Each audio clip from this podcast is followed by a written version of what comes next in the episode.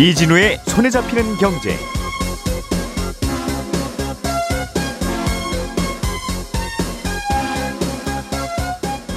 안녕하십니까 이진우입니다. 한동안 반등세를 보였던 부동산 가격이 다시 하락세로 돌아서는 것 같습니다. 9개월 만에 서울 아파트 거래량은 최저치를 기록할 정도로 사실상 거래도 끊겨가고 있는데요. 경기도 안 좋아지고 고금리 상황도 계속 길어지면서 주택을 매수하려는 심리가 좀 위축된 걸로 해석되고 있습니다. 공공 분양 아파트 원가 분석을 해보니까 선 분양했을 때보다 오히려 후 분양 방식이 분양가가 저렴하다는 주장이 나왔습니다. 미국 캘리포니아주의 한 호수에 막대한 양의 리튬이 매장되어 있는 걸로 확인이 됐습니다. 12월 6일 수요일 손에 잡히는 경제 시작합니다.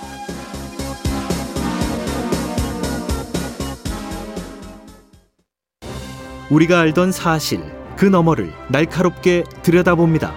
평일 아침 7시 5분 김종배의 시선 집중.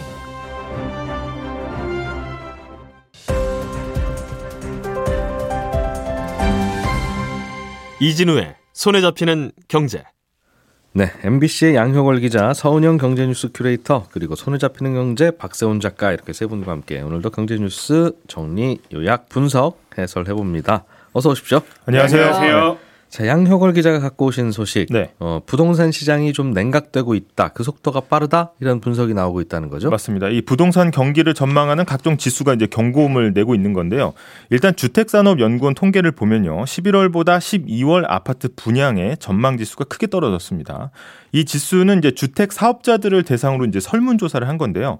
전망 지수가 수도권이 더 떨어진 것으로 나왔거든요. 그래서 이 정부가 부동산 시장 연착륙을 위해서 수도권에 각종 신규 택지를 발표했지만 결국 아, 수도권의 소위 이제 약발이 먹히지 않았다라는 해석이 나오고 있고요. 이 사업자들이 그 이른바 집장사들이 네.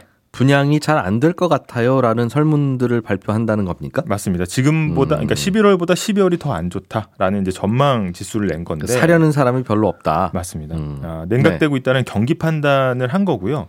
이 전체적인 부동산 시장을 보면 이제 가파르게 가격이 떨어졌던 지난해보다는 좀 나은 편이지만 시장 자체가 좀 식고 있다는 분석이 나오고 있거든요. 그래서 아, 또 나온 수치가 전국 매매 회전율이라는 지표인데 이거는 아파트 재고 그러니까 팔릴 수 있는 아파트 대비해서 실제 매매 거래된 아파트의 비율인데 음. 이게 한 3%를 좀 가까스로 넘었는데 2006년 이후 역대 두 번째로 낮은 수치입니다. 그래서 이 회전율이 5% 아래를 찍은 거는 지난해하고 올해 딱 두 번 있습니다. 그 말은 전체 아파트 중에 올해 몇 채가 거래됐냐 그 비율 맞습니다. 비율로 본다는 거죠. 네, 이게 어, 부동산 시장 매매 시장의 활력을 좀 나타내는 건데 음. 활력이 떨어지고 있다 이런 거죠. 서로 사고 팔고 사고 팔고 해야 되는데 네, 네. 음, 그게 잘 안 되고 있다. 네.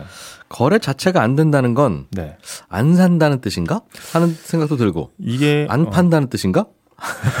하는 생각도 드는데 네. 원인을 뭘로 좀 분석하고 있습니까? 일단 양쪽이 다 맞물려서 돌아가는 건데 물론 이제 계절적인 원인도 좀 있습니다. 겨울이 이제 전통적인 비수기라고 할 수 있는데 아, 전반적으로 좀 매수 문의가 이제 급감하고 있고요. 음. 그다음에 이렇게 거래 자체가 줄어든 거는 매수자, 그러니까 사는 사람하고 매도자, 이게 파는 사람 간의 가격 차이가 아, 예년보다 훨씬 크다는 분석이 음. 나오고 있습니다. 그러니까 파는 사람 입장에서는 아, 지난해보다는 부동산 시장이 회복이 됐으니까 현재 시장에 부른 값에서 내리려는 생각을 안 하고 있고요. 음흠. 사는 사람 입장에서는 앞으로 경기 하강 국면이라는데 내가 지금 부른 값으로 사야 되냐라는 음. 이제 그래서 지금 호가에는 선뜻 손이 가지 않는 겁니다. 그래서 예. 원래는 파는 가격이 조금씩 내려오고 사는 가격이 조금씩 올라가다 만나야 이제 거래가 되는 건데 음. 지금 그 중간이 지금 텅 비어 있는 상황이다 이렇게 분석이 나옵니다. 계절적으로도 지금 집 사고 팔 시기는 조금 조금은 지났죠. 맞습니다. 음. 알겠습니다. 그런데도 불구하고 거래가 많지는 않다. 네. 아, 음. 알겠습니다. 뭐 내년 총선 앞두고 있어서 총선 전에는 대, 대결은 각종 개발 계획들이 쏟아지잖아요. 네. 어, 후진국형 문화라 점점 없어져야 되기는 하는데 아무튼 그런 이런저런 주장들과 뭐 이런 것이 뭐 만들겠습니다라고 하면 네. 그게 대체로는 또 호재로 반영되기도 하는데 네. 뭐 그조차도 힘들 것 같다는 분위기인 모양이죠. 맞습니다. 이 벌써부터 이제 수도권의 각종 부동산 관련 호재가 쏟아지고 있는데 일단 대표적으로 내년 개통을 앞두- 앞두고 있는 광역 급행 철도 GTX A 노선 지역도 사실 분위기가 아주 좋지는 않습니다. 그러니까 내년에 이제 구간별로 순차적으로 개통을 하는데 이 관련 지역 아파트 값이 상승폭이 줄어들거나 오히려 마이너스로 하락 전환하는 것도 보이거든요. 그리고 음. 지금 호재가 많습니다. 그러니까 노후 계획도시 특별법이라고 해서 일기 신도시 특별법도 있고요. 그다음에 재건축으로 과한 시세 차익 거둘 때 환수하는 이제 재건축 초과이익 환수법 이것도 상당히 완화된 개정안이 국회에서 이제 통과를 기다리고 있거든요. 예. 그러니까 한마디로 일단 호재는 많다. 하지만 시장을 녹이기는 역부족이다 이런 평가가 음. 나오는 게 아, 지금 부동산 시장이 호재가 없어서 어, 가라앉는 게 아니라 공사비 치솟고 고금리 계속되기 때문에 이걸 네. 다 어, 덮을 만큼 안 좋은 상황이다라는 이제 분석이 나오는 겁니다. 그래서 음. 아, 공사비가 워낙 올라서 또 지어도 남지 않기 때문에 뭐 공사를 포기하게 되니까 분양 시장도 얼어붙고요. 음. 금리 높으니까 지금 있는 주택을 사기도 굉장히 힘든 상황이라는 겁니다. 음. 움직이기 어려운 것 같아요. 네. 뭐좀 날씨라도 풀리고 또 혹은 금리라도 좀 풀려야 네. 어, 아파트 개발 사업을 하지라는 분위기이기도 하고 네. 그동안 여기저기 물려있던 PF 대출이 지금 처리가 된 것도 아니고 안 된 것도 아니고 그냥 맞습니다. 돈이 묶여 있잖아요. 네. 그러다 보니 이제 이리저리도 진도가 안 나가니까 맞습니다. 이런 상황인데 말씀하신 1기 신도시 특별법이나 재건축 초과이익 환수법도 국회에서 만지작거리긴 했는데 네. 답이 안 나온 상황이라서 1기 신도시 그러면 어떻게 재건축할 거냐라고 하면 네. 열심히 잘 훌륭하게 네. 라는 답만 나오고 네. 재건축 초과이익 환수법도 약간 완화되긴 했습니다만 네. 이게 근본적으로 이게 내야 되는 거 맞아? 라고 하는 거에 대한 컨센서스가 아직은 없는 듯해서 맞습니다. 근데 다만 문제는 이렇게 저렇게 잠깐 부동산 경기가 나쁘고 침체되고 하는 것도 그- 그래야 그래야 가격도 좀 내리니까 소비자 입장에서는 나쁘지는 않은데 네. 이렇게 가격만 내리는 게 아니라 가격이 내리는 동안 공사가 진행이 안 되고 계획이 수립되지가 않다 보면 네. 이 기간 동안 공백기가 나중에 가면 공급 부족의 공, 공백기가 되잖아요. 맞습니다. 어, 새 아파트가 안 나오는. 네. 그래서 이제 공사 기간 한 2, 3년 따져 보면은 이제 앞으로 2, 3년 뒤에 이제 공사가 끊긴 다음에 이제 공급 절벽이 올 거다 이런 이야기들이 나오는데 사실 지금 당장 급한 거는 이 건설 경기에 따른 이제 금융 부분 전이입니다. 그래서 아까 말씀하신 이제 프로젝트 파이낸싱 이 PF 대출 부실화가 굉장히 어, 진행이 지금 되고 있고 음. 실제 현재 저축은행 상위 다섯 개 회사가 이 PF 연체율이 1년 만에 세배로 높아졌다는 통계가 나왔거든요. 근데 음. 잘 이제 구분해서 봐야 될 게 이 PF 사업장의 부실도 이제 수도권과 지역이 좀 다르게 나타난다는 겁니다. 예. 일단 수도권이 아닌 지역에서는 상대적으로 땅값이 쌉니다. 그래서 전체 사업 비용 중에 땅값이 차지하는 비중이 작고요. 대신 예. 공사비가 차지하는 비중이 큰 거거든요. 그 음. 예를 들어서 이 사업비 100% 중에 땅값이 한 20%만 든다고 하면 나머지는 한 80%가 공사비를 차지하는 거죠. 네. 근데 지금 공사비가 한 2, 30%씩 기존보다 오르다 보니까 공사비 비중이 큰 지방 사업장, 그리고 특히 이제 중소형 건설사들이 픽픽 쓰러지는 현상이 나오는 거고요. 그렇다고 비싼 공사비 들여서 아파트 지어 놓으면 그 원가 빼기가 어려울 만큼 네. 분양가를 높이기는 어려울 거고. 맞습니다. 근데 반면에 서울 같은 이제 수도권들은 땅값 자체가 비싸니까 전체 사업비의 땅값이 한 7, 80%도 가는 곳이 있거든요. 근데 예. 그러니까 2, 30% 정도가 공사비인데 공사비가 오르면 타격이지만 그 비중이 작기 때문에 영향 정도가 좀 지방보다는 음. 비율상 그렇게 크지 않은 겁니다. 그 말은 PF 사업장들 지금 전국이 소가리를 하고 있는데 네. 그래도 자세히 구분을 해보면 서울 수도권 사업장들이 그나마 나을 수 있겠다. 네, 음, 맞습니다. 그 손실이 그나마 좀 적다. 네. 그런 얘기네요. 맞습니다. 근데 또 단점도 있습니다. 전체 비율로 봤을 때 공사비 비중은 작아서 영향이 제한적인데 땅값이 워낙 덩어리가 크다 보니까 아예 토지 매입만 하고 사업을 접으려는 이제 수도권 사업장들은 토지가 다시 안 팔려버리면 이제 아예 빠져나갈 수가 없는 상황이거든요. 그래서 실제 땅을 도로 팔고 청산하고 싶어도 이 전체 사업비의 8, 90%까지 가는 땅이 안 팔리면 이 음. 빠져나가지 못하고 이제 발이 묶이는 그런 상황도 나오는 겁니다. 그러게요. 어, 다들 이렇게 이제 묶여 있으니까 네. 뭔가 사업을 좀 시작하고 해보고 싶더라도 야 내가 투자했다가 내년 봄에 우리나라 PF 대출 저렇게 묶여 있는 거 다 갑자기 난리 나면 어떻게 하냐. 우리 나중에 하자는 그런 항상 회의 결과가 그렇게 나오니까 네. 이 PF 대출 어떤 식으로든지 정리를 좀 할 건 하고 넘어가야 이제 그 다음부터는 다른 얘기를 할 텐데 맞습니다.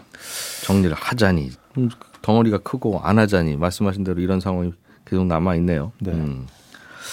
내년 내년의 주택 시장은 그럼 어떨 것 같다는 분위기 나옵니까? 일단 올해는 한 달밖에 안 남았잖아요. 그래서 내년까지 이런 분위기가 상당 기간 이어질 거다. 뭐 1분기, 2분기 이런 얘기가 나오는데 최근에 이제 2기 내각이 출범을 준비하고 있는데 이 차기 국토부 장관으로 지명된 박상우 후보자가 부동산 규제 완화를 시사했거든요. 그래서 음. 규제를 풀겠다라는 입장을 밝혔는데 사실은 지금 아까 앞서 말씀드린 것처럼 호재보다는 지금 이제 금리나 물가 상황이 더 영향을 미치고 있는 상황이어서 이게 호재를 더 한다고 해서 그러면 어, 풀릴 것이냐 이런 회의적인 시각도 음. 있습니다.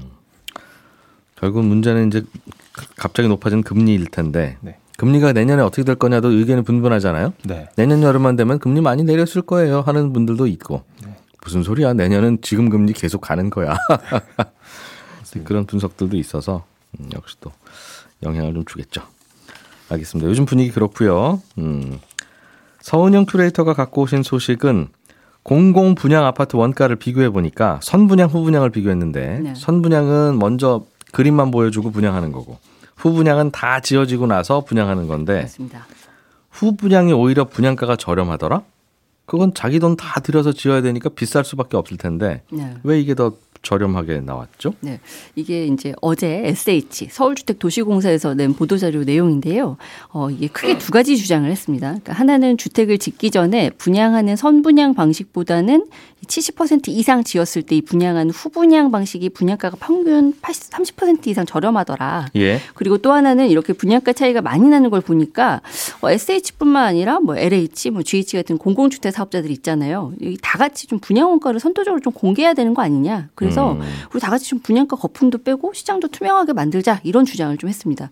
참고로 지금 SH 말고도 방금 말씀드린 대로 어, 공공주택 개발에서 공급하는 공공기관이 한국토지주택공사 LH, LH 그리고 예. 경기주택도시공사 GH 네 이런 곳들 음. 있잖아요. 근데 이 중에서 지금 분양 원가 공개하는 곳 그리고 후분양 방식으로 분양하는 곳은 H, SH 한 곳이거든요. 예. 근데 사실상 이제 어제 내놓은 보도 자료는 LH를 압박하려는 의도로 좀 내놓은 건데요. 왜 음. 그런 거 하니 이제 최근 에 SH랑 LH가 3기 신도시 사업 참여 문제 때문에 대립각을 좀 세우고 있습니다. 그래서 음. 이 3기 신도시 사업 대부분이 이제 경기도 사업이라서 LH는 서울시 너 SH는 서울시 산하 공기업이잖아. 근데 갑자기 음. 경기도 와서 왜 사업을 하려고 해? 이렇게 좀 부적절하다 이런 입장이거든요. 영역을 확장하고 싶은 SH랑 그렇죠. 그렇죠. 어, 네. 기득권을 지키고 싶은 LH가 감정적으로 충돌하고 있는데 요즘 네. 그래서 SH가 우리 봐라 분양가 이렇게 후분양하고도 낮추지 우리 거 분석해 보니까 선분양보다 후분양이 좋아 그런 얘기를 하고 있다. 맞습니다. 그러니까 이번 보도자료는 바로 그런 의도로 나온 것이다. 그래서 이런 여, 이번 이제 여론전을 좀 준비한 차원에서 나온 보도자료다. 해석이, 해석이 됩니다. 음. 어제도 잠깐 뉴스들이 있어서 제목만 저도 보고 이게 무슨 말인가 싶었는데 SH가 분양하는 거나 LH가 분양하는 공공주택이나 이게 시장 가격이 아니라 본인들이 싸게 분양하고 싶으면 싸게 분양하는 거고 또 비싸게 분양해야 되겠다 싶으면 비싸게 분양하는 네. 거라서 이게 선분양 후분양의 분양가 영향과는 전혀 다른 얘기일 텐데 네. 어, 마치 군부대에서 보급하는 보급품 가격처럼 이게 뭐 가을에 보급하면 더 싸다, 봄에 보급하면 더 싸다는 얘기를 할 만한 시장 가격이 아닐 텐데. 네, 바로 그 이야기를 좀 하려고 하는데요. 음.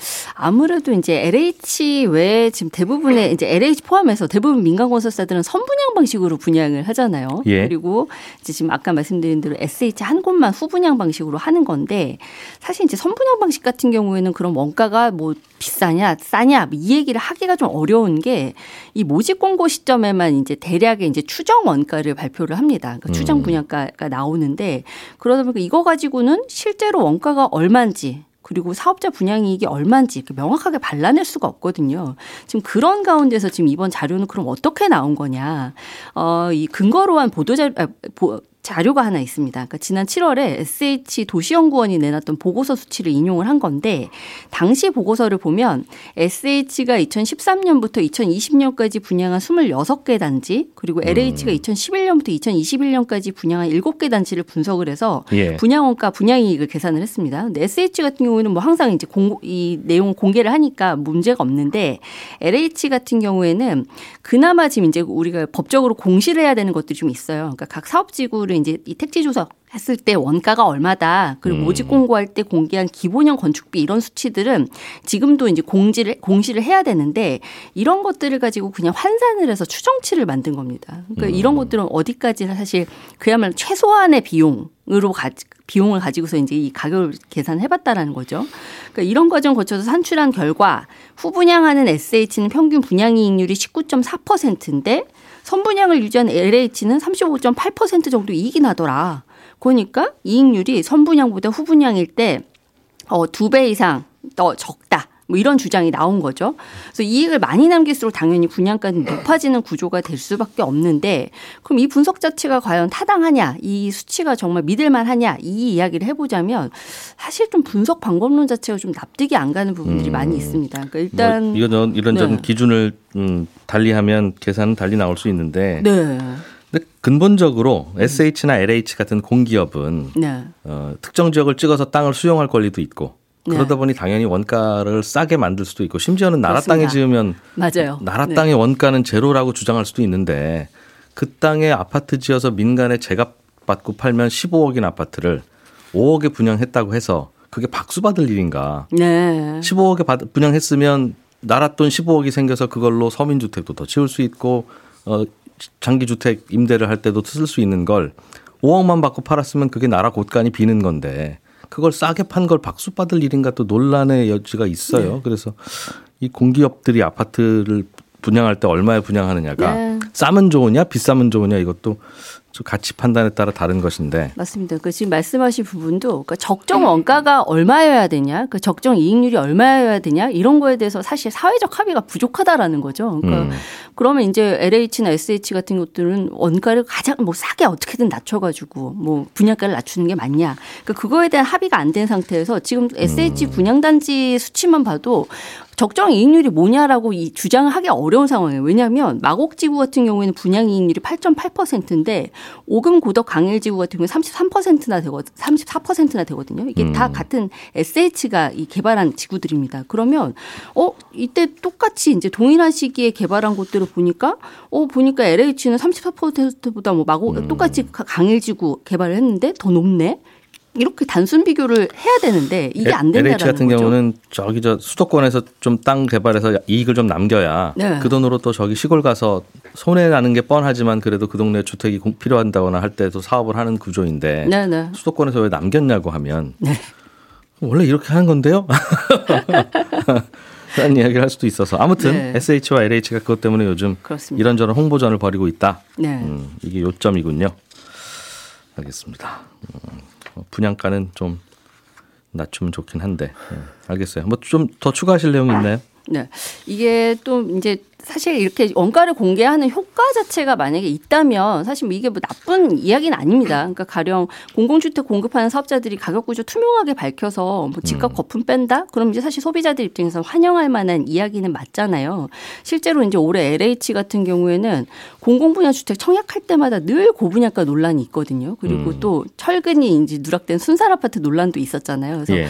어느 때보다 사실 원가 공개 압박이 좀 강한 시기인데 이미 뭐 지금 공지 공시 하고 있는 것들이 좀 있다고는 합니다만 이것들은 사실 전문가가 아닌 이상 좀 내용 파악하기도 좀 어렵고 실제 음. 원가랑도 좀 차이가 있기는 합니다. 그래서 아 지금 이제 뭐 공시를 하는 것 자체는 긍정적인 부분이 있긴 있다. 그런데 음. 과연 거품이 빠지는데 효과가 있느냐 여기에 대해서 좀 의견이 분분한데 어 지금 이게 이 수치를 공개했을 때 과연 실익이 있느냐 왜냐하면 이게 공개한 원가로 분양가를 낮출 수 있는 근거로 활용을 할 수 있으면 당연히 실익이 있겠죠. 근데 보통은 이 원가가 사업이 다 진행이 되고 분양 다 끝난 다음에 이제 공개가 된다라는 거죠. 그럼 이런 것만 봤을 때는 사실 이 원가 가지고 과연 우리가 할 수 있는 게 얼마나 있느냐. 그러니까 차라리 좀 더더 일찍 음. 좀 실제적인 좀 원가를 공개해서 이 분양가도 낮출 수 있는 좀 근거로 활용할 수 있게 가야지 지금 같은 수준으로는 사실은 좀 미흡하다 이런 이야기도 나올 수 있을 것 같습니다. 있죠. 음. 주변 아파트가 15억인 동네에서 정부가 뭐 정부 땅이 가운데 있다는 이유로 그 땅은 공짜니까 아파트만 지어서 분양하면 4억에 분양할 수도 있을 텐데 그렇게 4억에 분양하면 그 동네 아파트 값이 전체적으로 내리냐면 그게 아니라 음. 4억에 분양받는 분들이 다음 날에 15억 된 아파트를 보고 아 차익이 11억 생겼구나. 네. 나는 이른바 로또 단, 체 로또 맞는 상황인데 네. 그런 걸 자꾸 만드는 게 무슨 의미가 있나 싶기는 그러니까 결국에는 해요. 충분한 음. 공급이 되지 않는 게 근본적인 문제라는 거죠. 그러니까 차라리 이제 가격을 낮추려면 그에 걸맞게 이제 물량이 나와줘야 되는데 음. 적은 물량으로 가격을 낮추기에는 시장에 영향을 주기가 어렵다라는 음. 겁니다. 그 전국에 열채 지어서 공급하면서 1억에 공급했다고 해봐야 그게 무슨 의미가 있느냐는 그렇습니다. 거죠. 음. 자, 박 작가님. 네. 그 가장 배 아픈 뉴스입니다. 그렇습니다. 미국이도 리튬도 또 대량 발견됐어요? 그렇습니다. 미국에서 대규모 리튬이 발견이 됐는데 전에 예. 없던 게 새로 발견된 건 아니고요. 음. 그동안 미국 캘리포니아에 있는 한 호수에 리튬이 많이 매장돼 있을 거라는 추측들이 있었는데 예. 조사를 해봤더니 실제로 거기에 대략 1,800만 톤 정도가 있더라라는 게 확인이 된 겁니다. 음. 미국 정부 발표로는 이 정도 양이면 전기차 배터리를 3억 개 정도 만들 수 있다는데 일단 채굴이 되면 리튬 가격은 뭐 전반적으로 좀 내려갈 수 있는 거고요. 미국 입장에서는 중국산 리튬 압박에서 자유로워질 수도 있다는 그런 소식인 건데 네. 다만 리튬이라는 게 그걸 캐내는 과정에서 물도 엄청 많이 쓰이고 오염 물질도 많이 나오고 음. 채굴한 거 갖고 가서 재련할 때도 주변 오염이 심각해져서 굉장히 반환경적이거든요. 이거 해서 친환경 하자고 하는 건데 배터리 그렇죠. 만들고. 그런데 이제 친환경을 앞세우고 있는 바이든 정부에서 과연 이게 제대로 채굴이 될지 이건 의문인 음. 거고 매연 나오는 내연기관차 대신에 친환경적인 전기차로 가자고 하면서 전기차 배터리에 들어가는 소재는 대단히 반환경적인 방식으로 만들고 있다라는 걸 어떻게 봐야 할지 음. 이것도 일종의 넌센스 입니다. 요거를 추출 재련을 어떻게 할 건지는 관건이다. 그렇습니다. 그동안 과연 할 것이냐. 그동안 후진국들이 주로 맡아줘서 그냥 낼름낼름 사서 쓰기는 좋았는데 그렇죠. 미국에서 발견됐으니 축하는 받을 일이나 네. 어, 이거는 어떻게 할 건지는 두고 봐야 될 그렇죠. 거다. 음. 그래도 부럽습니다. 부럽긴 하죠. 나온다라는 사실. 그리고 부러운 소식 하나 더 전해드리면 네. 중국 얘기인데 중국 내륙에서는 유전이 발견됐다는 보도가 나왔어요. 그러니까 음. 우리로 치면 한국 석유공사 같은 중국의 공사가 북서부 지역의 간수성 근방을 지난 2년간 탐사를 했는데 네. 탐사 끝에 발견이 됐다는 겁니다. 중국 석유공사가 네 음. 지금까지 확인된 석유 매장량이 5천만 톤 정도 그리고 예상 매장량이 5,600만 톤 정도 되니까 이거 합하면 1억 톤이 넘거든요. 음. 지난 10월에는 대규모 우라늄 광산이 또 중국에서 발견됐다는 보도도 나왔는데 이래저래 부러운 소식입니다.